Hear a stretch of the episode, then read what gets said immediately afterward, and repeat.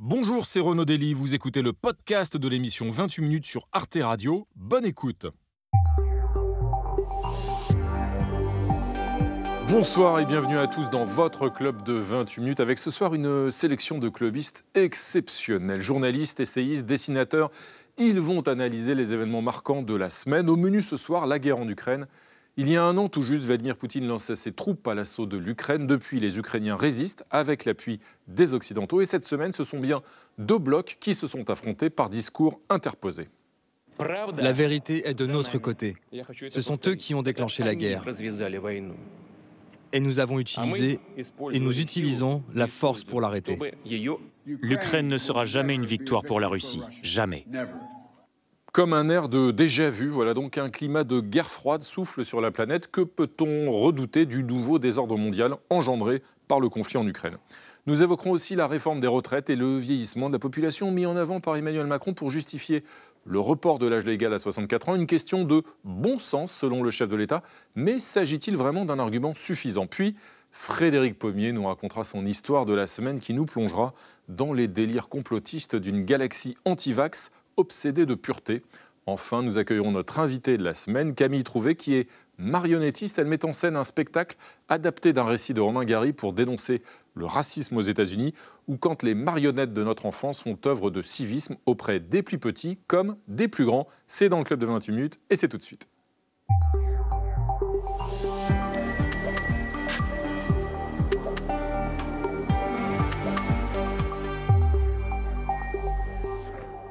Et bonsoir, Sonia Kironi. Bonsoir Renaud Dely. Ravi de vous retrouver.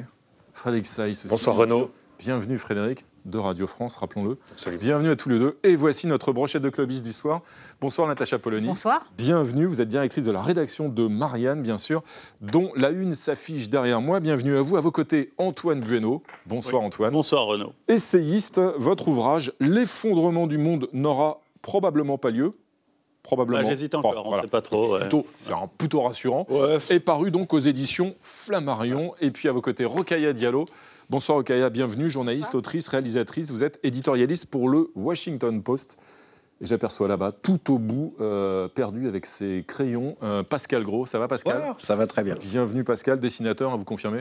Oui. C'est même une des raisons pour lesquelles on vous a invité ce soir. Vous dessinez Pascal notamment pour Marianne, Cosette et l'Humanité. Ouais. Frédéric, on va commencer avec la première actualité de la semaine. Euh, et cette première actualité, eh bien, c'est la réforme des retraites et Emmanuel Macron qui en appelle au bon sens des Français. Je préfère une vérité qui fâche à un mensonge qui rassure. Voici comment Emmanuel Macron a défendu la réforme des retraites très tôt, mardi matin, au marché de Ringis, près de Paris. Le chef de l'État en appelle, je cite, effectivement, au bon sens des Français. Si c'est un mensonge qui rassure, je préfère la vérité qui fâche. Et donc, oui, nous vivons plus âgés, et donc oui, il faut travailler un peu plus longtemps. Et je pense que tout le monde a du bon sens dans notre pays. Cette réforme, elle va dans le sens de ce qu'on évoquait. Elle permet de créer plus de richesses pour le pays, parce qu'on va avoir plus d'heures travaillées. Voilà une prise d'opposition juste avant l'arrivée de la réforme au Sénat à partir de mardi prochain, juste avant aussi la mobilisation du 7 mars, cette journée de blocage prévue par les syndicats. Antoine Bueno, l'appel au bon sens, c'est une figure euh, rhétorique classique euh, en politique. Elle vous semble de nature à convaincre l'opinion publique en l'espèce? Je ne suis pas certain que ce soit le but hein, de, de convaincre l'opinion publique, puisque là, dans l'immédiat, il va falloir convaincre, euh, vous l'avez dit, le Sénat, euh, la Chambre haute, avec peut-être, si le texte n'était pas voté au Sénat, ce qui est tout à fait possible dans l'hypothèse d'une obstruction, une situation législative quasiment inédite où on aurait une commission mixte paritaire, vous voyez, c'est cette euh, réunion, voilà, 14 parlementaires, 7 Voilà. sénateurs, 7 Sept- députés. qui, alors là pour le coup, on sait qu'elle aurait une majorité euh, très très large pour voter cette réforme-là qui concerne tous les Français. Donc, ça serait ces 14 personnes, ce qui pose un vrai, une vraie question démocratique, hein, qui, euh, qui en déciderait. Donc, je ne sais pas si cette interjection du président s'adressait directement aux Français, peut-être pour désamorcer le conflit social, je ne sais pas. Natacha Polony, l'argument démographique, le vieillissement. Non mais déjà c'est très étonnant de voir à quel point Emmanuel Macron depuis quelque temps est systématiquement à contretemps parce que ça l'appel au bon sens, l'évidence, les Français ont du bon sens, ça pouvait éventuellement faire semblant de marcher au début. Mais là, justement, ce qui est frappant dans ce mouvement, c'est que les Français se sont renseignés. Et qu'à force de se renseigner, à force de lire exactement comment ça allait se passer pour les uns pour les autres, ben, on a un refus de cette réforme qui s'amplifie dans l'opinion. Donc ça veut dire qu'il est complètement à côté de la plaque. Ça, c'est pour l'appel, pour la communication politique. Et puis sur le fond, oui, on peut parler du bon sens. Bah, le bon sens, c'est par exemple d'observer que cette réforme doit être inscrite dans une économie beaucoup plus large et que donc, certes, il faut travailler pour produire, produire des richesses, pour pouvoir ensuite les redistribuer. Mais on pourrait observer que les Français arrivent sur le marché du travail plus tard qu'une grande partie des autres parce qu'on a allongé les études, qu'on fait moins d'alternance, moins de formation, euh, plus de formation professionnalisante. C'est peut-être là qu'on pourrait agir. On pourrait agir sur le partage ensuite de la richesse euh, créée. Donc il y a plein d'autres choses. Donc bref, ça ne marche Absolument pas. Rocaille Diallo, sur la rhétorique qu'on entend, effectivement, il y a le marché de Ringis. On pense à Nicolas Sarkozy qui disait vouloir parler à la France qui se lève tôt. Le président qui dit aussi pour redistribuer, il faut d'abord produire. Ça, encore, c'est un élément de langage qu'on a beaucoup entendu euh, à droite. Finalement, est-ce que le en même temps, chez Emmanuel Macron, il a été jeté à la poubelle? En tout cas, l'argumentation autour du bon sens peut faire écho à ce qu'on lui reproche souvent, à savoir de la condescendance. Et c'est vrai que cette logique euh, qui euh, laisse entendre que plus on vit longtemps, plus on doit travailler, enfin, plus on doit travailler, elle pose aussi la question de qui Quand il dit nous vivons plus longtemps, qui vit plus longtemps? On sait qu'il y a une différence d'espérance de vie entre les ouvriers et le cadre qui est de 6 ans et demi. On sait que les ouvrières vivent 7 ans de moins que les autres femmes, que euh, les personnels soignants, notamment les, les aides-soignantes et les infirmières, arrivent souvent à 62 ans à la retraite avec des handicaps qu'elles n'avaient pas auparavant. les dispositifs pour les carrières longues, justement. Cette, question-là, elle, se pose, elle se pose pour les fonctions extrêmement féminisées, où il y a une pénibilité qui n'est pas nécessairement prise en compte par la, par la réforme. Il y a aussi des personnes qui n'arrivent même pas à l'âge de la retraite, tout simplement parce qu'elles disparaissent euh, dans la souffrance auparavant. Donc ce nous, finalement, c'est un nous qui ne fait pas le détail de qui va finalement pouvoir bénéficier de ces vieux jours et qui ne le pourra pas du fait de travaux pénibles qui ne sont pas nécessairement considérés par la réforme. Antoine Bueno, quand on voit que le gouvernement... Euh, argue aussi que la retraite se prend plus tard chez l'ensemble des pays euh, voisins, 66 ans en Espagne sous un gouvernement socialiste. Ça encore, ce sont des arguments que vous euh, balayez d'un revers de la main? Mais Disons que quand on fait euh, appel au bon sens et qu'on dit Tina, en fait, there is no alternative, on ne peut pas faire autrement et on, ferme le chemin, alors qu'au contraire, il serait peut-être temps de, l'ouvrir. Et en plus des remarques qui viennent d'être faites, de se demander si ce n'est pas le système même de la répartition qui devrait être globalement remis en cause. Au, profit, de la capitalisation? Au bah alors Pour moi, mais alors ça suscitera un autre débat, oui, au profit de la capitalisation, parce que le système de la répartition n'est pas durable, il n'est pas soutenable, à la fois pour des raisons démographiques et aussi pour des raisons environnementales, parce que ça suppose qu'il y ait toujours des générations plus nombreuses, et plus on est nombreux, évidemment, plus notre empreinte environnementale augmente. Alors, euh, Pascal Gros, Pascal. Il faudrait pouvoir répondre à ça, mais là, on ne peut pas laisser le dernier mot à ça, c'est pas possible. C'est un, système qui, évidemment, euh, remet en cause la justice, euh, l'égalité, y compris entre les générations. bien, sûr, et puis, et puis surtout, il ne s'agit pas d'augmenter de, démographiquement, mais là, on ah est bah dans une baisse démographique. là, on a désindustrialisé, donc on a moins de gens qui bossent, en effet. Donc, de toute façon, il faut recréer de l'emploi et de l'industrie. C'est ça qui permettra de recréer de la richesse. Il n'y a pas de répartition s'il n'y a pas toujours plus de gens qui travaillent par rapport aux gens qui sont à la retraite. et si on regarde Là, il y en a toujours moins et on a augmenté la productivité. Les amis, j'ai un dessin à vous proposer. Oui, pardon, pardon, Pascal. Il est bien, il est signé Pascal Gros en plus ce dessin, n'est-ce pas Pascal? Absolument, bah, voilà, Macron à Rungis, euh, bonjour à la France qui va se lever tôt, deux ans de plus. Merci Pascal. Votre duel de la semaine, Frédéric, maintenant, eh bien c'est un affrontement d'ailleurs à propos, à partir de cette réforme des retraites, un affrontement qui déchire la gauche. Oui, à ma gauche, Jean-Luc Mélenchon, 71 ans, ancien candidat à la présidentielle pour la France Insoumise. À ma droite, Laurent Berger, 54 ans, le chef de file de la CFDT, le premier syndicat français. Quelle est la meilleure stratégie pour faire échouer cette réforme des retraites Voilà le nœud de la discorde. À l'Assemblée nationale, les députés de la France Insoumise ont opté pour la méthode de l'obstruction avec des milliers d'amendements déposés. Résultat, dans le temps contraint imposé par le gouvernement, l'hémicycle n'est jamais arrivé à l'article 7 de la loi, le fameux article 7 qui prévoit le report de 62 à 64 ans. Par ailleurs, certains députés insoumis se sont livrés à une surenchère de, décibels et de mise en cause parfois agressive, au point qu'un des leurs euh, a traité Olivier Dussopt, le ministre, euh, d'assassin. Une méthode qui, sur le fond et sur la forme, bien sûr, hérisse le dirigeant du syndicat CFDT, Laurent Berger. Le spectacle qui est donné à l'Assemblée nationale, il est indigne, il est honteux. Euh, il fallait aller à l'article 7. Il faut qu'on se dise très clairement les choses. Le 7 mars, ce n'est pas la prolongation du bordel qui s'est passé à l'Assemblée nationale dans les rues. Le 7 mars, c'est la poursuite du mouvement syndical maîtrisé par les organisations syndicales. Le 7 mars, cette grande journée d'action et de blocage qui a été décidée justement par l'intersyndical. Alors c'est intéressant le mot qu'emploie ici Laurent Berger, il parle de maîtriser. Maîtriser, ça a un double sens. Euh, il veut dire par là que ce sont les syndicats qui maîtrisent le mouvement, sous-entendu, ce ne sont pas les partis politiques, ce n'est pas Jean-Luc Mélenchon qui décide. Et puis maîtriser aussi au sens où quelqu'un se maîtrise, garde ses nerfs, garde son calme, sous-entendu, les insultes et les débordements sont contre-productifs pour le mouvement social. De son côté, Jean-Luc Mélenchon, lui, assume tout. Moi, je vais vous dire, les copains, ils font ce qu'ils veulent, mais moi, je m'excuse jamais. Et ne vous laissez pas bourrer le crâne par ceux qui vous disent il faut aller tout de suite, tout de suite à l'article 7. Et pourquoi, je vous prie? Parce que vous espérez nous battre sur cet article pour pouvoir mettre dans vos journaux et partout. L'Assemblée nationale a adopté la retraite à 64 ans. Alors, on présente cette divergence comme l'opposition entre deux hommes, deux camps. Évidemment, c'est un peu plus compliqué que cela, puisque au sein même des Insoumis, certains étaient pour accélérer les débats et en arriver à l'article 7, parce qu'ils avaient l'espoir de mettre en minorité le gouvernement avec une partie peut-être euh, de la droite euh, LR. Et puis, côté syndical, la CGT, elle aussi, a dénoncé la stratégie du, du chaos à l'Assemblée nationale. Jean-Luc Mélenchon ne favorise pas la clarté des débats, estime Philippe Martinez, et ce faisant, il n'est pas un allié du mouvement social, déplore le dirigeant de la CGT. Même position chez les partis alliés au sein de la NUPES, les écologistes, les communistes et les socialistes, au point de laisser entrevoir un, Jean-Luc Mélenchon plutôt isolé parmi tous les opposants à la réforme, même si c'est le leader dont la voix porte le plus. Il, est d'ailleurs, il a d'ailleurs théorisé cette conflictualité, Jean-Luc Mélenchon, le bruit et la fureur, comme une condition indispensable pour mobiliser, pour mettre en mouvement euh, la population. Rocaille Diallo, pour vous, cette stratégie sert ou dessert le mouvement social?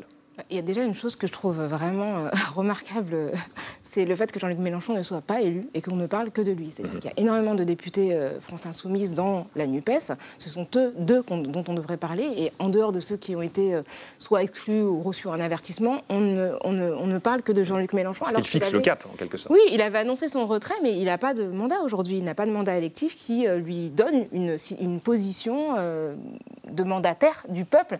Donc je trouve ça quand même assez spectaculaire de sa part de parvenir à s'imposer au centre d'un centre euh, théoriquement dans lequel il n'a pas de pouvoir, si ce n'est celui d'imposer sa rhétorique comme il l'a toujours fait. Donc je trouve que c'est quand même un tour de force politique. Natacha Polony, c'est ça, c'est un des problèmes d'ailleurs, c'est que Jean-Luc Mélenchon a donné d'ailleurs ses consignes, hein. c'est lui qui a influé pour que les insoumis maintiennent leur, euh, leurs amendements à l'Assemblée nationale. Il y a une part, de l'extérieur, en fait. Il y a une part des insoumis qui sont, on le sait, hein, la couture sur le, doigt sur la couture du pantalon euh, vis-à-vis du, leader, du chef, mais pas tous. Et vous avez eu raison de souligner que c'est plus compliqué que ça. C'est-à-dire qu'il y a des insoumis, François Ruffin par exemple, qui voulaient ce débat, qui voulaient justement que l'Assemblée nationale joue son rôle. Et il y a eu beaucoup de députés qui ont joué un rôle dans tous les partis, hein, que ce soit même la, majorité présidentielle, ceux qu'on a appelés des frondeurs et qui ont joué leur rôle de, de cryptage du texte, d'opposition. Donc il faut quand même ne pas laisser gagner cette image, parce que le problème, c'est que la, décrédibilisation des politiques, toutes les, les enquêtes d'opinion là actuellement sont en train de le montrer, déborde les insoumis, et c'est un problème. Mm. Deuxième point, pardon, juste sur le, Laurent Berger et, Philippe Martinez, là c'est très intéressant, de la part de Philippe Martinez, cette intelligence d'avoir laissé la CFDT monter en avant et maintenir ce mouvement social dans le calme. Pourquoi? Parce que le bruit et la fureur, tel que l'a théorisé Mélenchon, ça permet peut-être de faire 20%, ça permet pas de faire 50%.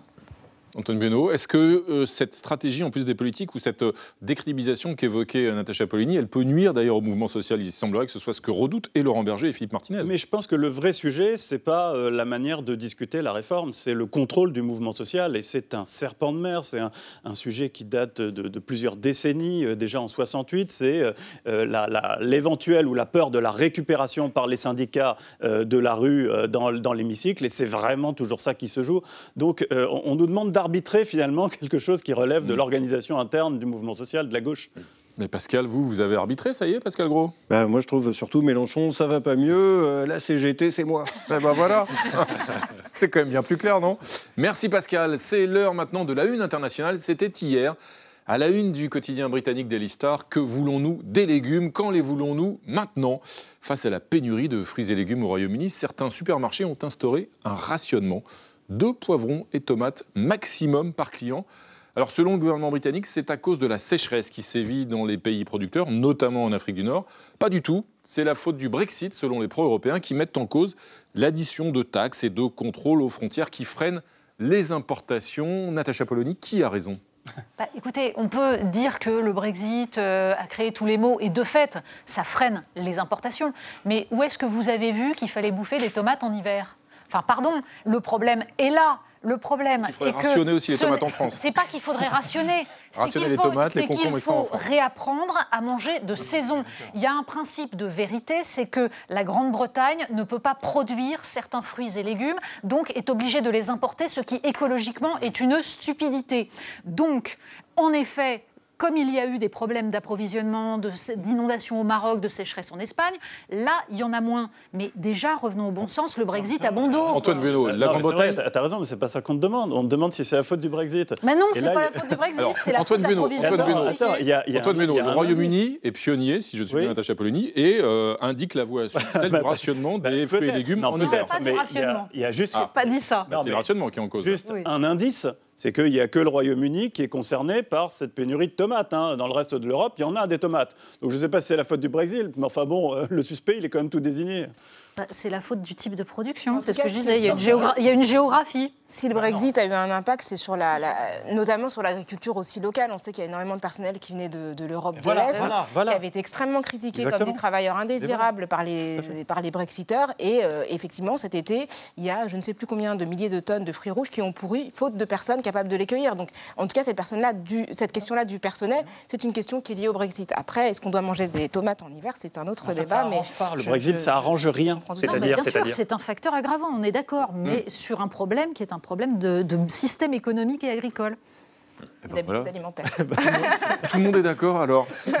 N'est-ce pas Pascal? Pascal Grossi, vous êtes d'accord? Bah voilà. Ben, moi je constate que les pénuries s'accumulent en Grande-Bretagne. En Grande-Bretagne, pardon, il n'y a, plus rien à manger et puis ça tombe bien parce qu'il n'y a plus non plus de papier toilette. Merci pour cette petite touche printanière. Salut Pascal. Euh, Sonia, on va enchaîner maintenant avec votre point com de la semaine. Euh, et avec vous Sonia, on va voir que bah, aux Jeux Olympiques, l'essentiel, c'est pas de participer. Hein c'est de payer. les premiers billets pour Paris 2024 ont été euh, mis en vente et pour les chanceux qui ont été euh, tirés au sort, eh bien, la joie a été de courte durée. Vous allez le voir. Super J'ai été tiré au sort pour l'achat des places pour les JO. Génial Il ne reste que des places à partir de 150 euros. Et vive l'accès au sport pour tous. Un autre, euh, ah oui, mon créneau JO 2024 s'est ouvert. Je n'avais pas compris qu'il fallait être multimilliardaire pour voir du trampoline. Ou encore euh, Hello Paris 2024, savez-vous où je peux vendre un de mes reins pour payer euh, les places maintenant que je suis tirée au sort? Alors où sont les billets à 24 euros, ce million de billets à 24 euros euh, que nous avait promis le comité olympique? Eh bien si on en croit les nombreux messages postés cette semaine sur les réseaux sociaux, ils sont peu nombreux à en avoir vu la couleur. Beaucoup ont dû renoncer. Très très déçus, je n'ai pas acheté de tickets trop cher. Vous avez cassé mon rêve finalement même dans son propre pays. Les JO, et oui, reste un rêve inaccessible, un mélange de tristesse euh, et de colère aussi, à l'image euh, du président du comité de Paris d'athlétisme. Ça fait des années qu'on vit JO, qu'on est prêt à tout pour aider. Quand on veut acheter quelques tickets, on pleure de rage, complètement inadmissible et inaccessible. Honte totale, dénonce-t-il. Euh, critiquer aussi la complexité du système de, vente hein, avec des packs de trois épreuves, le même nombre de billets à prendre pour chaque épreuve. Un journaliste témoigne. pour la beauté de l'exercice, j'ai tenté de de faire euh, un panier qui me branche bien pour les JO, donc. Euh, deux places pour une soirée d'athlétisme au Stade de France, 770 euros, plus euh, du volleyball et du rugby, total 1278,90 euros.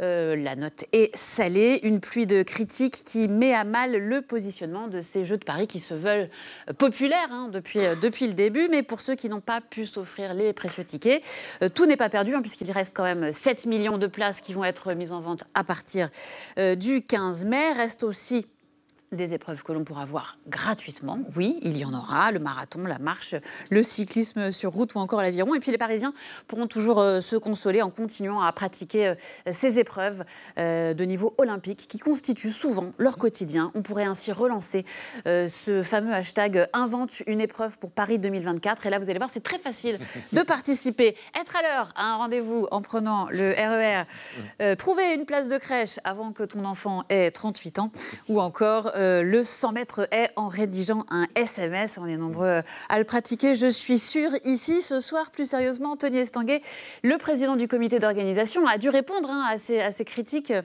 Euh, ce sont les prix pour des grands événements sportifs, a-t-il tenté d'avancer Nous ne sommes pas plus chers euh, que les JO de Londres. Plus on se rapproche des jeux, plus on se rend compte que ce sera des jeux pour quelques-uns, analyse euh, un expert du sport dans le Télégramme, David Roizen. Ce n'est pas une faute de Paris 2024, euh, dit-il, c'est une réalité de ce que sont devenus aujourd'hui les grands événements sportifs des machines Afrique. Antoine Bueno, vous êtes d'accord avec ça? Bah, Moi, je suis surtout hyper content parce que comme ça ne m'intéresse pas du tout tout ça, je vois que je vais faire quelques économies. Natacha Polony Non, mais ce qui est fascinant, en effet, c'est la réponse qui consiste à dire mais il y a des épreuves que vous pourrez voir gratuitement. Par exemple, la voile, vous irez sur les calanques au-dessus de Marseille et vous aurez le droit de voir des bateaux. C'est formidable. la réponse, la réponse c'est quand même beaucoup de dire il y a un million de places à 24 euros. Euh. On est bien d'accord. Et en effet, l'expert de la Fondation Jean Jaurès a raison. Le problème est un problème de modèle économique du sport qui fait que de toute façon, toutes les épreuves sportives sont devenues totalement inaccessibles pour les gens pauvres, ce qui est scandaleux. Ça devrait être une fête populaire. Alors il reste la superbe euh, cérémonie d'inauguration sur les bords de la Seine, puisque là, bon, les quais en bas seront payants, mais pas ceux au-dessus. Donc 500 000 personnes vont pouvoir s'entasser sur les quais. Et là, en termes de sécurité, ça va être absolument merveilleux. Ok, Diallo. On sait déjà que ça va être raté, ces JO, visiblement. Je ne sais pas si ça sera raté. Euh, ça sera aussi réussi si les, athlètes sportifs parviennent à avoir de, de belles performances. Mais c'est vrai que la question que ça pose, c'est la question structurelle de l'organisation du sport et de l'accès des personnes qui le regardent à la télévision mm. ou à distance euh, à des stades, à des espaces où ils peuvent euh, voir les sportifs. Et ça, c'est un, problème bien plus important. Ce c'est pas toujours le cas, euh, comme le disait l'un des experts. c'est vrai que pour les, pour les tous les Jeux, tous les 4 ans, c'est le même C'est pour ça que c'est structurel, non seulement pour les Jeux Olympiques, mais pour toutes les autres, les autres épreuves sportives, les, les compétitions internationales. c'est vraiment quelque chose de. Et pour qu'il y ait moins de monde, il faudrait surtout qu'il y ait moins de pays qui participent, comme ça, on aurait plus de médailles. Hein Pascal Gros. Oui, bah, moi je constate que donc il va falloir travailler jusqu'à 64 ans euh, pour payer les retraites et puis jusqu'à 66 si on veut se payer des billets pour les Jeux Olympiques. Merci Pascal. Euh, Frédéric, on va enchaîner avec un autre dossier d'actualité. Un an après le début de la guerre en Ukraine, c'était le 24 février de l'année dernière. Voilà donc que le monde semble se découper de nouveau en deux camps que tout oppose. Oui, effectivement, ce conflit ressemble de plus en plus à un affrontement entre blocs. Ce mardi, dans un discours à la nation, Vladimir Poutine a dénoncé les visées impérialistes de l'Occident. Quelques heures plus tard, Joe Biden s'est posé en défenseur du monde libre, Russie contre États-Unis. Ça rappelle légèrement quelque chose. Rokaya Diallo, le conflit en Ukraine, selon vous, est-il révélateur d'une nouvelle guerre froide? Non, n'irai pas jusque-là, parce que c'est toujours compliqué de, plaquer des réalités historiques sur des, choses qui se, manifestent de manière contemporaine. Donc évidemment, il y a un clivage qui se, creuse. Euh, Anthony Blinken, le, le secrétaire d'État américain a effectivement accusé euh, la Chine, qui en retour euh, a accusé euh, les États-Unis de soutenir l'Ukraine de manière injuste. Donc il y a des, choses qui se passent. Et c'est vrai que pour moi, ça, ça, ça, met plus en lumière une conflictualité entre la Chine et les États-Unis que le clivage d'autrefois entre l'ancienne URSS et les pays dits occidentaux. Mais ce qui est intéressant, c'est qu'effectivement, ça fait très longtemps que les présidents américains ne se sont pas impliqués en Europe. Déjà, à partir d'Obama, on sentait un retrait. Donc Biden vient aussi réaffirmer une présence américaine sur le sol européen qui était un petit peu désinvestie par ses prédécesseurs. Justement, Joe Biden qui était effectivement mardi euh, en Pologne, on va l'entendre, et puis euh, Vladimir Poutine, son homologue russe à la suite. Les élites occidentales ne cachent pas leur objectif d'infliger, comme elles le disent, et c'est du langage direct, une défaite stratégique à la Russie. Cela signifie en finir avec nous, une bonne fois pour toutes. L'Ukraine ne sera jamais une victoire pour la Russie. Jamais. Poutine a rencontré la volonté de faire de l'Amérique et des nations du monde entier qui refusent d'accepter un monde gouverné par la peur et la force. Voilà, et derrière. Je pense que les téléspectateurs ont de même. Et derrière ce, duel à distance, Natacha Polony, il y a effectivement beaucoup d'autres pays, euh, notamment les pays du Sud, qui parfois sont une sorte de neutralité euh, hésitante Bien sûr, et ce qu'il faut observer, Rokaya avait raison euh, à l'instant, ça, n'est pas une nouvelle guerre froide pour une raison simple, c'est que en effet, l'impérialisme chinois qui est en train de monter fait que ça n'est pas comparable. On est dans autre chose où en fait les États-Unis ont en ligne de mire l'impérialisme chinois montant et la Russie est un des éléments de ce jeu. Mais le vote à l'ONU cette semaine nous montre une chose 141 pays ont voté une résolution condamnant l'invasion de l'Ukraine. Et appelons même les troupes à se retirer immédiatement. Bien sûr, sauf que c'est le même nombre de pays qu'il y a un an, qu'il y a six mois, c'est-à-dire que le rapport de force n'évolue pas. On a une partie des pays qui en effet, condamnent ouvertement, et les autres qui ne sont pas des petits pays. C'est pas seulement la Chine, c'est l'Inde, c'est le Pakistan, Mmh. c'est l'Afrique du Sud. C'est la moitié de la population mondiale. Exactement. Et donc ça signifie que la rhétorique qui est employée là, qui est une rhétorique évidemment de, euh, guerrière et surtout qui hypertrophie le, conflit entre le camp du bien et le camp du mal, c'est un piège. Parce qu'en fait, ça nous coupe totalement du reste du monde. Justement, cette rhétorique qu'évoque Natacha Polony, au Diallo, il y a celle de Vladimir Poutine, qui semble vouloir mener une guerre de civilisation hein, contre l'Occident décadent, l'Occident pédophile. Est-ce que ce discours, ça ce sont évidemment ces termes, il a un écho Ça veut dire qu'il a un écho dans ces pays qui refusent de prendre position quand euh, Poutine, lui, envisage une guerre justement contre cet Occident décadent? Bah, c'est sûr qu'en investissant un registre notamment très très homophobe, en attaquant euh, justement ce Dieu sans genre euh, qui serait celui euh, que, que défendraient les Occidentaux, qui aurait des valeurs de décadence, il se positionne dans une forme de conservatisme qui peut euh, être, euh,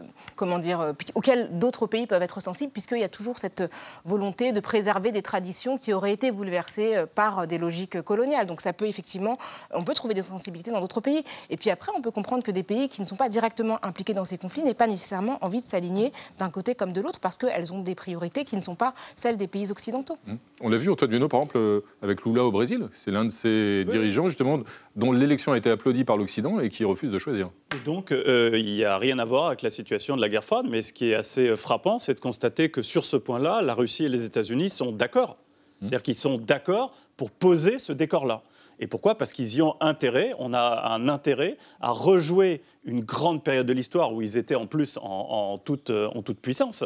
Et donc, euh, euh, cette simplification-là aide aussi à mener le conflit. Hum, Un mot sur la position de, la Chine, parce qu'effectivement, à l'ONU, elle s'est abstenue, manière de ne pas prendre parti. Elle a toujours condamné les annexions territoriales au sens général, sans jamais entrer dans le détail évidemment de, l'Ukraine. Mais pour autant, on a vu cette semaine, Natacha Polony, une offensive diplomatique chinoise avec le chef de la diplomatie qui s'est rendu à Moscou, qui a parlé d'une relation solide comme le roc entre les, les deux capitales et qui a repris les arguments euh, de Moscou sur l'agressivité de l'OTAN qui aurait poussé finalement euh, à cette guerre. La Chine est en train de rejoindre de plus en plus ouvertement, selon vous, la Russie?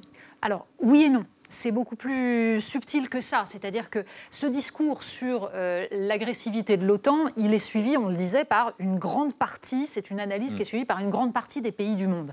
En revanche, ce que joue la Chine, c'est au contraire la position, certes, euh, proche très proche de la Russie, mais qui se veut neutre dans le discours, d'où ce plan de, de paix proposé par la Chine. Or, dans ce plan de paix, il y a tout de même, il faut le noter, même s'il n'y a pas de condamnation Mm. de l'invasion, ce qui évidemment nous pose problème à nous, mais il y a tout de même l'idée du respect de- du droit humanitaire et du droit de la guerre. de l'intégrité de l'Ukraine, même. Et bien sûr, Mm. qui est un Crimée comprise, ça veut dire que la Chine demande aux Russes de se retirer de la Crimée? C'est tout le problème, mais c'est là où entre en jeu ce qu'on appelle des négociations. Et la Chine, visiblement, essaye de se poser en puissance qui va participer aux négociations. Pourquoi? Parce que ce qu'il dénonce, c'est une guerre qui est en train de devenir hors de contrôle. Et ça, pour le coup, je pense qu'on en est tous d'accord. Si ça dérape, personne ne va y gagner. Antoine Bueno, vous avez l'air euh, assez euh, certain de- du rôle que la France doit jouer. Selon vous, Emmanuel Macron doit s'ingérer, s'impliquer dans ce Non, conflit non, je pas? suis absolument pas certain et je ne sais pas si euh, la, la partition consistant à dire que euh, Poutine euh, est un interlocuteur absolument incontournable, si il faut absolument continuer de- d'avoir des échanges avec lui. Je sais, je À suis- terme, dit-il, à terme pour préparer Voilà, la préfecture, je- même s'ils ne je sont pas sais-. Je ne sais pas si c'est pas, euh, enfin, je ne sais pas si j'aurais mieux fait, hein, mais je ne sais pas si c'est pas une grosse erreur stratégique, une grosse erreur de communication, une grosse Oui. erreur géopolitique. Si- euh, sinon, voilà. on fait quoi? On dit qu'il faut que, que ce soit une victoire militaire. Or, victoire militaire, encore une fois, Mhm. avec ou sans la Crimée, jusqu'où on va C'est tout le problème. Avec la Crimée, ça, Emmanuel discuter. Macron le dit. Euh, Oui, la communauté internationale ne reconnaît pas l'annexion de la Crimée. En revanche, est-ce qu'il faut aller en clair jusqu'à Moscou voilà? C'est ce que disent certains Occidentaux. Ah non, Et Emmanuel Macron là- dit qu'il ne faut pas écraser la Russie. Non, mais là, là aller jusqu'à Moscou, on est dans la- la- un délire euh, total de science-fiction. La, la seule question, de, de manière globale géopolitique, qu'on peut se poser, c'est celle que d'ailleurs vous venez de poser, c'est est-ce que ça peut aller plus loin? C'est-à-dire, est-ce que ça peut s'embraser? Est-ce que, par exemple, la Russie peut être conduite dans une fuite en avant à attaquer d'autres pays comme, la Transnistrie, voilà, la- Moldavie, la Géorgie, etc. Bon, pour l'instant, plutôt non, mais enfin, ça fait peur. Est-ce que la Chine peut en profiter pour essayer de récupérer Taïwan, etc., etc. C'est ça les vraies questions. Ça fait peur, comme vous dites. Euh, c'est bien le cas, n'est-ce pas, Pascal Gros? Et oui, parce que sur place, euh, les gens s'accordent, elle est drôlement chaude comme guerre froide. Merci. Merci Pascal. C'est maintenant l'heure d'accueillir notre invité de la semaine, euh, Camille Trouvé, qui est euh, marionnettiste. Bienvenue, installez-vous. Vous mettez en scène un spectacle adapté d'un livre de Romain Gary, un spectacle, un livre qui dénonce le, racisme aux États-Unis. C'est la preuve, donc, une marionnette, bah, ça peut aussi servir en quelque sorte à transmettre un message politique. Et d'ailleurs, pourquoi est-ce que vous avez choisi de recourir euh, aux marionnettes et pas, par exemple, à des acteurs? Qu'est-ce qu'elles apportent de plus, les marionnettes? Bah, J'ai l'impression que justement dans des sujets d'actualité euh, ou dans des sujets qui sont brûlants comme cela, la marionnette apporte de la poésie, du décalage et même de l'humour, euh, ce qui permet d'aller peut-être de faire un pas de côté et d'aller plus loin dans, le projet et dans l'analyse de la situation. Euh, Frédéric, ce, spectacle, bien sûr, c'est White Dog, hein, le récit de Romain Gary que vous adaptez, que vous mettez en scène et qui se jouera au Théâtre 14 à Paris du 7 au 25 mars, puis ensuite partout en France, Frédéric. Avec des marionnettes et aussi de la musique en direct, si j'ai bien compris. C'est aussi une manière pour vous de dire, d'accord, on a accès à des contenus illimités maintenant sur le numérique en divertissement, mais il existe du spectacle vivant, c'est important d'aller le voir et le soutenir. Ah oui, parce qu'on a une émotion euh, tout à fait différente quand on partage avec la salle, quand on vibre ensemble. Et c'est vrai que là, on est accompagné par euh, la batterie jazz de Arnaud Biscay, qui a, composé une musique euh, spécialement pour pour ce spectacle. Mhm. Et on va rentrer dans le récit en fait de Romain Gary, qui est une sorte d'autofiction, mhm. où il va raconter euh, un peu la fin de son histoire d'amour avec Gene Seberg. Mhm. Et cette fin d'histoire d'amour prend, euh, prend place dans euh, l'Amérique de la fin des années 60, qui est en proie à des, de violents affrontements, parce que le peuple noir américain se soulève pour pour la défense des droits civiques. Je vous propose qu'on regarde justement un court extrait de White Dog, de ce chien blanc que vous mettez en scène. Quand j'ai écrit cette histoire, j'ai eu souvent envie de mordre.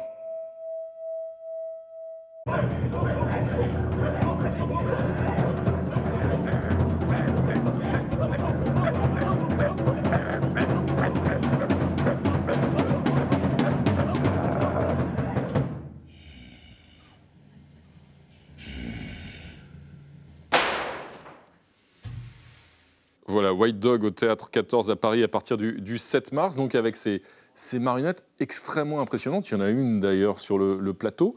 Est-ce que vous êtes sûr, euh, Camille Trouvé, que c'est aussi un spectacle pour enfants?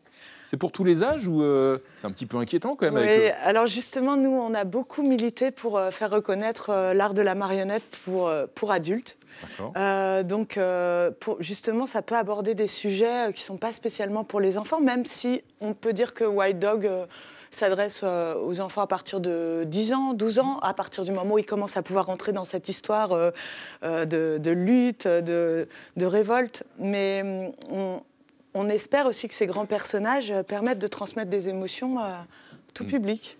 Et de transmettre un message politique aussi, c'était important pour vous? Oui, c'était important pour nous. De... Il y a il y a vraiment le, message de Gary qui est humaniste, qui, euh, qui lutte contre la bêtise euh, humaine finalement, et qui est, déçu euh, souvent par l'être humain et qui dit qu'il pourrait retourner du côté des animaux, puisque c'est une histoire de chien qui a été dressé dans un sens et puis dressé dans l'autre. C'est ce que l'histoire Un chien qui incarne le racisme en quelque sorte. Exactement. Puisqu'il agresse les Noirs. Et voilà, justement, c'est une, illustration des États-Unis de cette époque-là. Cette époque. Est-ce qu'il y a un côté euh, où vous espérez qu'il y ait effectivement un message politique, que les gens ressortent de là en ayant euh, perçu euh, différemment la réalité ou bien est-ce que c'est aussi l'envie de faire découvrir Romain Gary, son œuvre littéraire? Alors il y a la poésie de Romain Gary, hein, le texte qui est magnifique, c'est vraiment...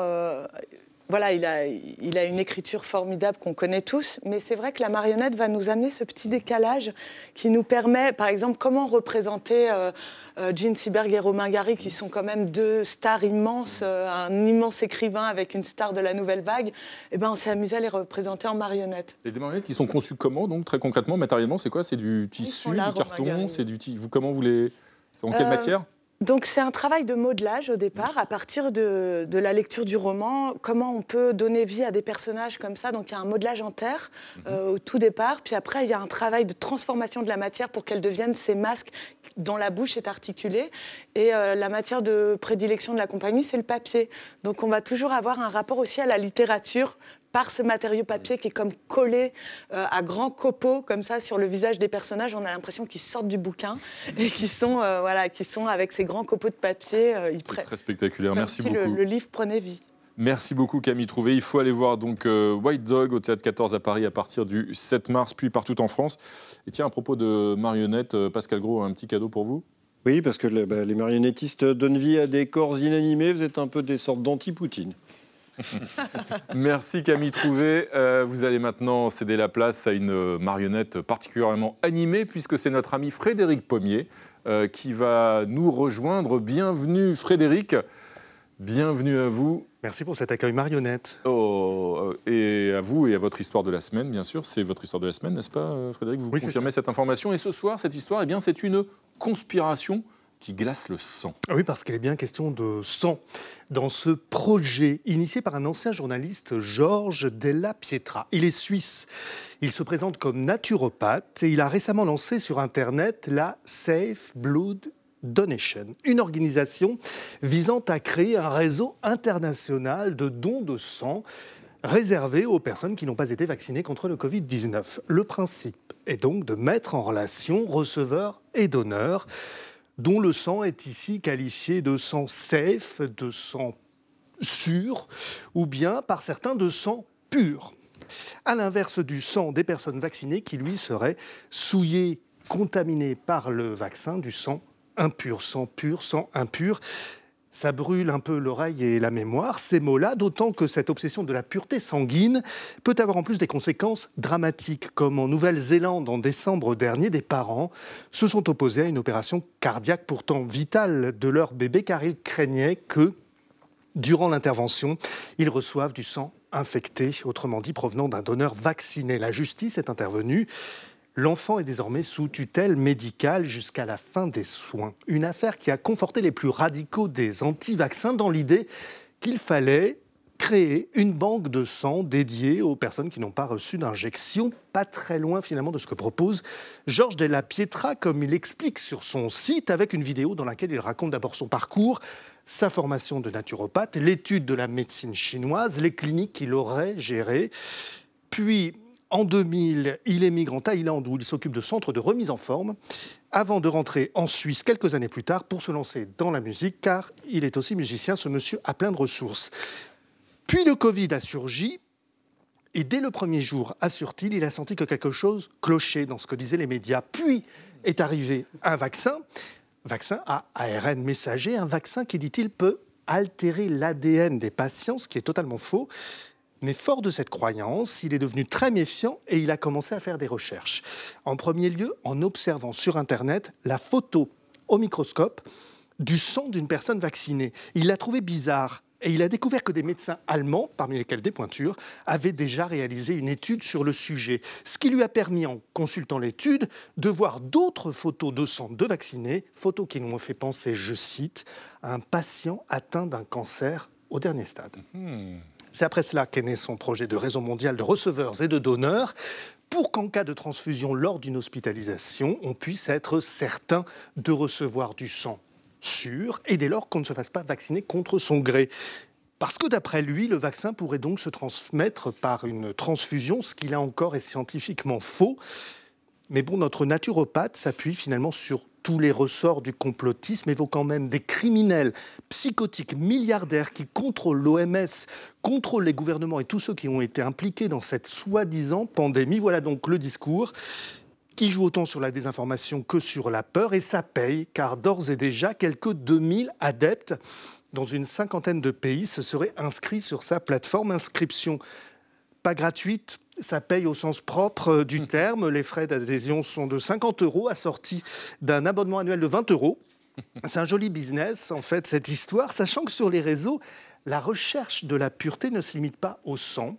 Certains évoquent l'idée de partager ou de vendre du lait maternel de femmes non vaccinées. D'autres parlent de vendre ou de partager du sperme d'hommes non vaccinés fin 2021. Il en est même qui ont tenté de transformer celui-ci en nouveau Bitcoin. Persuadés que le vaccin provoquerait une chute du taux de fécondité, ils ont fait du sperme d'hommes non vaccinés une crypto-monnaie. Bizarrement, cette crypto-monnaie n'a pas du tout décollé. Oh. Preuve, preuve que le commerce ne fonctionne pas toujours, et que parfois la raison gagne. Vous avez fini, le Frédéric? Je pourrais vous parler des heures. Comme par hasard. Merci Frédéric. Euh, ah, pas facile de déjouer un complot, n'est-ce pas Pascal Gros? Ah Oui, parce que parfois la raison perd également. Et encore un drame des anti-vax, ils refusent de respirer de l'air contaminé par des vaccinés et ils meurent asphyxiés. Comme par hasard. Merci Pascal. On va enchaîner mes amis avec vos photos de la semaine. Vous avez chacun choisi un cliché qui illustre à vos yeux l'actualité de la semaine. Rocaille Diallo, on va commencer avec votre Photo, euh, c'est donc le président tunisien Sayed euh, qui euh, s'est lancé dans des déclarations racistes pour dénoncer l'immigration subsaharienne qui, selon lui, viserait à remplacer la population tunisienne. Ça nous rappelle quelque chose Absolument. Alors ça fait très longtemps que les ONG locales dénoncent le sort qui est subi par ceux qu'on appelle les subsahariens, qui sont les Africains qui sont issus de cette fausse frontière que serait le Sahara, donc les, Noirs africains. Et des violences sont commises à l'égard de ces immigrés. Une rhétorique aussi extrêmement raciste gagne les les, sphères publiques tunisiennes et de voir que le président aujourd'hui euh, dénonce l'immigration clandestine en lui prêtant euh, des violences, en lui prêtant aussi une volonté euh, de remplacer la population originelle qui serait arabo-musulmane en Tunisie. Donc on est vraiment dans une rhétorique de grand remplacement qui est extrêmement dangereuse et qui conduit des personnes sur le terrain à violenter des personnes noires. C'est d'autant plus regrettable qu'en 2018, la Tunisie était le premier pays de la région Afrique du Nord, Moyen-Orient à se doter d'une législation antiraciste c'est une loi qui avait été votée du fait de la mobilisation de Tunisiens noirs après la révolution tunisienne. Et aujourd'hui, on voit la Tunisie basculer dans des croyances qui malheureusement gangrènent aussi nos territoires européens. Merci Rokhaya Diallo. On va enchaîner avec votre photo, Antoine Bueno. Euh, pas d'eau, pas d'eau. 32 jours sans pluie, la sécheresse qui frappe même en plein hiver en France. Ben oui, alors surtout cette photo, c'est une photo de, de la Loire qui est, euh, qui est asséchée et qui ne devrait pas l'être. Alors, euh, je ne sais pas si vous fréquentez, Renaud, les, bistrots, mais parfois on trouve cette blague affichée qui est euh, Nul n'est censé ignorer la Loire mmh. Ben voilà. là, en l'occurrence, c'est un avertissement de plus hein, sur la, situation du réchauffement climatique, les, nappes phréatiques, et donc ça présage aussi d'un été qui va être très compliqué. Merci Antoine. Natacha Polony, on finit avec votre photo, c'est celle du ministre de l'Éducation nationale, Papendiaï, qui s'est rendu donc à à Saint-Jean-de-Luz, où euh, une enseignante a été tuée en plein cours par euh, un lycéen de, 16 ans. Oui, et il faut parler de ce drame, mais il faut en parler bien, parce que euh, ce qu'on sait pour l'instant de l'enquête mhm. montre que ce n'est pas un drame de la violence scolaire, comme certains l'ont dit immédiatement, et c'était profondément gênant de voir, par exemple, je ne sais pas, Éric Ciotti, Marine Le Pen, qui ont immédiatement parlé de euh, cette violence scolaire, de ce laxisme. De l'ensauvagement. De l'ensauvagement. Ça n'a rien à voir. Je veux dire, on peut débattre de la violence scolaire et il faut le faire. On peut débattre de savoir s'il faut employer le terme ensauvagement quand il y a des incivilités, quand il y a des, violences, mais en l'occurrence, c'est un drame de la maladie mentale mmh. et c'est un drame qui évidemment a bouleversé le monde enseignant, mais ça nous raconte surtout que la psychiatrie est, mmh. est, dans un état de misère en France terrible, qu'il faut mieux connaître la maladie mentale et que ça, c'est un chantier immense. Merci Natacha Polony. Un dessin de Pascal Gros qui illustre euh, la photo qu'avait choisie Antoine Bueno. Oui, la, sécheresse euh, de la Loire et donc bah, les nouveaux jardins à la française des châteaux de la ah bah voilà, une idée de réaménagement. Merci Pascal Gros pour votre contribution. Il est temps maintenant de retrouver notre poète préféré, l'inimitable Benoît Forgeard. Bien sûr, il jongle avec les mots comme avec les images. Ce soir, dans Des des continents, il se demande si nous assistons à une nouvelle guerre des générations. Ce né en 1980, doivent-ils des excuses à ceux qui sont nés après? Bonsoir Renaud. Nombreux sont les jeunes gens impliqués dans un combat protéiforme en faveur de la planète qui dénoncent l'inaction de leurs aînés. Alors, les gens nés avant 1980 doivent-ils des excuses à ceux qui sont nés après? Un jour peut-être se tiendra le procès du dernier boomer, un ancien grand patron de pub à qui on reprochera le tabagisme passif qu'il imposa à ses secrétaires, trois Paris-Dakar, une chasse à cours, deux excès de vitesse et l'utilisation intempestive de déodorants aérosols. Pathétique créature qui exprimera ses regrets en maugréant avant de conclure lucidement que l'époque a changé. On croyait l'âge de guerre enterré entre les générations depuis que les années 2000 avaient vu converger parents et enfants au même concert des Stones. Mais on se trompait La dispute reprend et c'est une bonne nouvelle pour la pensée car si la société a beaucoup à apprendre de ses aînés, elle a tout à gagner à se faire bousculer par celles et ceux qui, venant d'arriver, ont l'œil suffisamment vif pour dénoncer l'éléphant dans la pièce. Certes, il n'est jamais agréable de s'entendre reprocher d'avoir laissé la planète s'abîmer par des gens qui n'étaient pas là au moment des faits et ont beau jeu de se du côté du bien. Mais si les jeunes ne secouent pas le cocotier, qui le fera? Sont-ce vraiment les Robespierre sur Instagram que se plaisent à décrire les éditorialistes? Réclament-ils des têtes ou simplement de nouvelles têtes? On s'est offusqué que deux vingtenaires jettent un potage tomate sur un Van Gogh sous vitre, alors que pour pas cher, elles ont réussi en un seul geste à nous sensibiliser au prix du pétrole et à la peinture à l'huile. C'est quand même autre chose que les gougnafiers radicalisés qui, faute d'idées, Vieux qui m'écoutez, si vous trahissiez ce faux ami qu'est le bon sens pour vous rallier enfin aux jeunes, plutôt que de vous forcer à finir votre soupe froide, jetez-la sur quelque chose de valeur en prenant soin de ne pas l'abîmer, puis revendiquez votre action. Il n'est jamais trop tard pour rejoindre un combat qu'on estime vertueux. Chapeau forgeard, un grand bravo comme d'habitude. Merci à tous mes amis. On se retrouve demain à 20h05 pour un nouveau numéro de 28 minutes samedi avec le journaliste et écrivain Jérôme Garcin. Et comme d'habitude, on va se quitter en musique avec un clin d'œil à notre invité marionnettiste de tout à l'heure. On va s'écouter Christophe, bien sûr, les marionnettes. Tchuss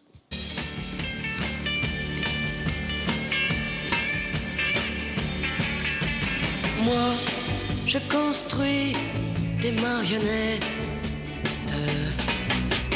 avec de la ficelle et du papier. Elles sont jolies, les mignonnettes. Je vais, je vais vous les présenter. Retrouvez le podcast de 28 minutes sur toutes les plateformes de podcast et sur arteradio.com. Et pour soutenir l'émission, abonnez-vous, commentez, critiquez, mettez des étoiles et partagez le podcast avec vos proches.